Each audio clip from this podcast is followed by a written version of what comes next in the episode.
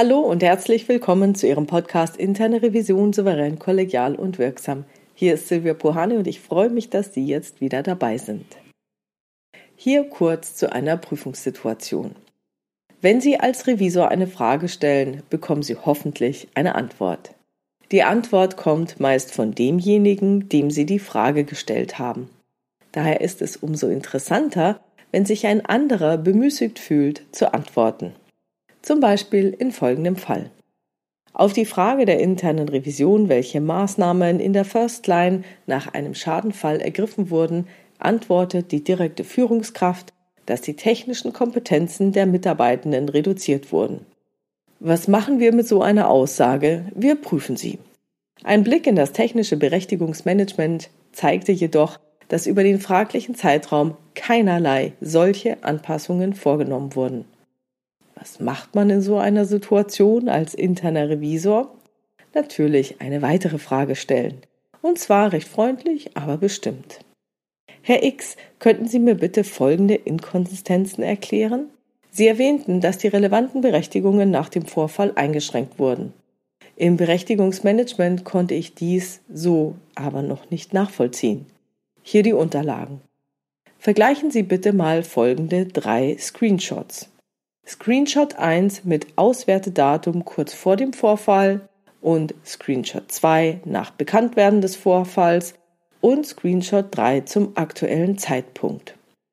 Dort erkenne ich keine Unterschiede. Bitte erläutern Sie mir dies in Bezug zu Ihrer Aussage, Sie hätten die Zugriffsrechte eingeschränkt. Nachdem sich die Führungskraft das erstmal ansehen wollte, meldet sich auf einmal dessen Chef, der bisher überhaupt nicht einbezogen war und versucht, das Thema wegzureden.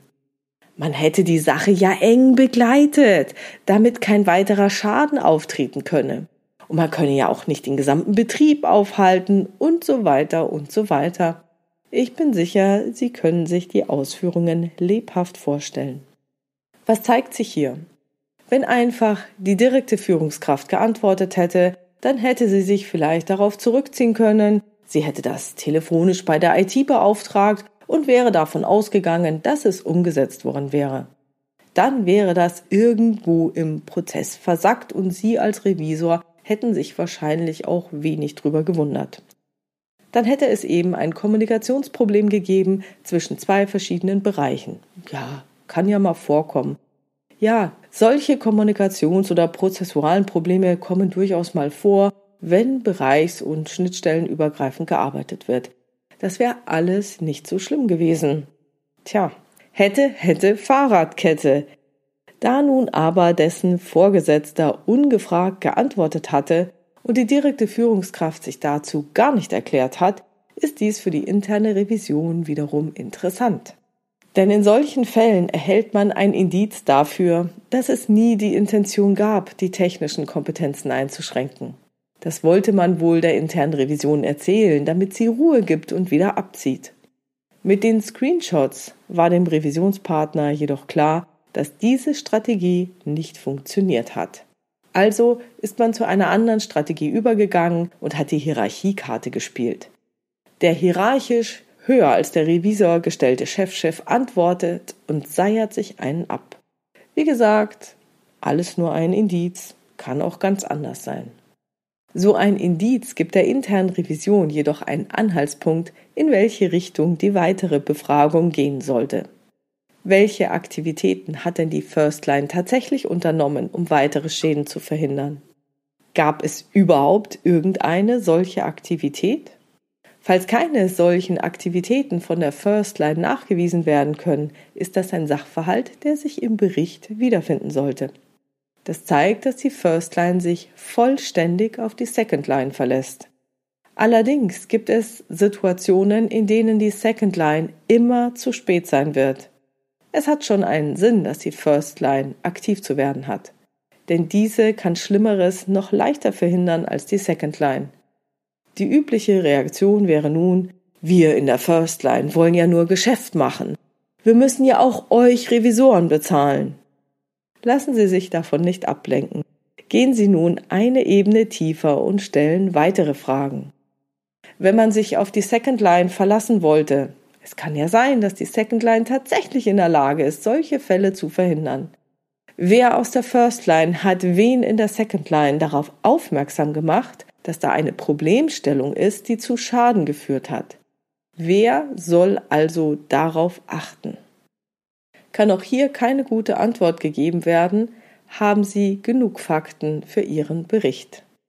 Wichtig ist die letzte Frage, wer denn aus der First Line wen in der Second Line darauf aufmerksam gemacht hat, dann bitte schön auf die und die Dinge zu achten, damit nicht wieder so ein Schaden aufkommt. Diese letzte Frage sollten Sie zunächst den beiden Führungskräften aus der First Line stellen. Selbstverständlich fragen Sie anschließend auch die relevante Second Line, ob dort etwas angekommen ist. Es ist jedoch wichtig, zuerst der First Line diese Frage zu stellen. Denn nur wenn diese über die Frage nachdenken muss, steigt die Wahrscheinlichkeit dafür, dass ein Umdenken stattfinden wird. Dann wird der First Line hoffentlich ihre Verantwortung klar. Dann muss die First Line entweder Farbe bekennen oder kann jemanden benennen. Wenn Sie zunächst die Second Line befragen, müssen Sie alle in Frage kommenden Mitarbeitenden und Führungskräfte befragen. Nur über die relevanten Führungskräfte zu gehen, könnte nicht ausreichen, da diese nicht über alle Vorkommnisse umfassend informiert sein müssen. Dann könnte die First Line hinterher immer noch jemanden, zu dem sie gute Connections hat, benennen, der vielleicht nicht so gut auf die interne Revision zu sprechen ist und sich von der First Line instrumentalisieren lässt. Die zeitliche Abfolge ist hier also wichtig, um sich nicht ausboten zu lassen. Die First Line direkt zu befragen hat weitere Vorteile.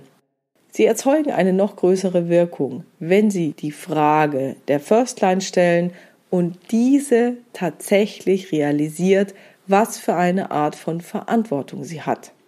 Wenn Sie nämlich die First Line außen vor lassen würden und es dann irgendwie nur im Bericht darstellen, dann würde das Zehnerl wahrscheinlich nicht so fallen.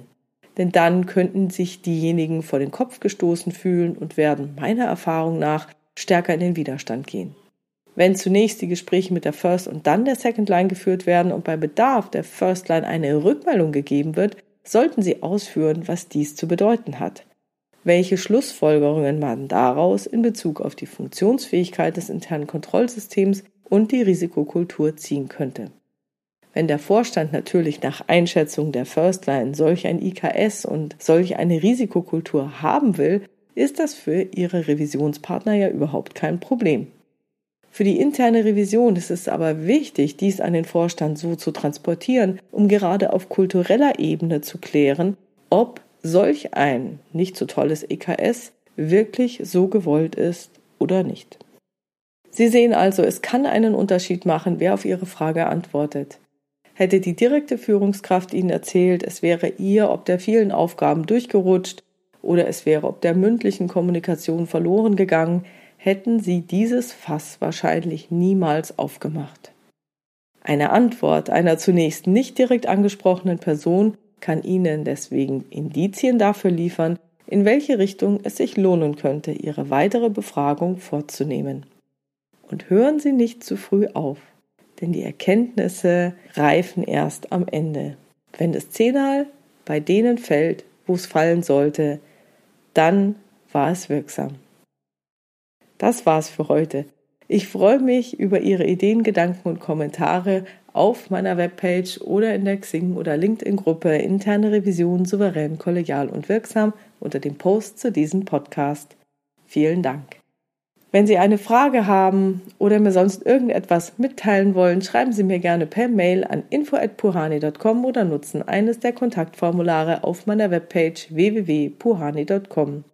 Wie Sie wissen, habe ich dort nicht nur eine offene, sondern auch eine anonyme Variante für Sie vorbereitet. Und diese Fragen und Themen greife ich dann gerne in weiteren Podcast-Folgen auf. Wenn es Ihnen gefallen hat, abonnieren Sie gerne diesen Podcast, teilen Sie ihn in Ihrer Revisionscommunity und bewerten Sie ihn auf iTunes. Herzlichen Dank. Bleiben Sie dran und hören Sie gerne wieder rein in Ihren Podcast Interne Revision souverän, kollegial und wirksam. Mein Name ist Silvia Puhani und ich wünsche Ihnen erfolgreiche Prüfungsprozesse.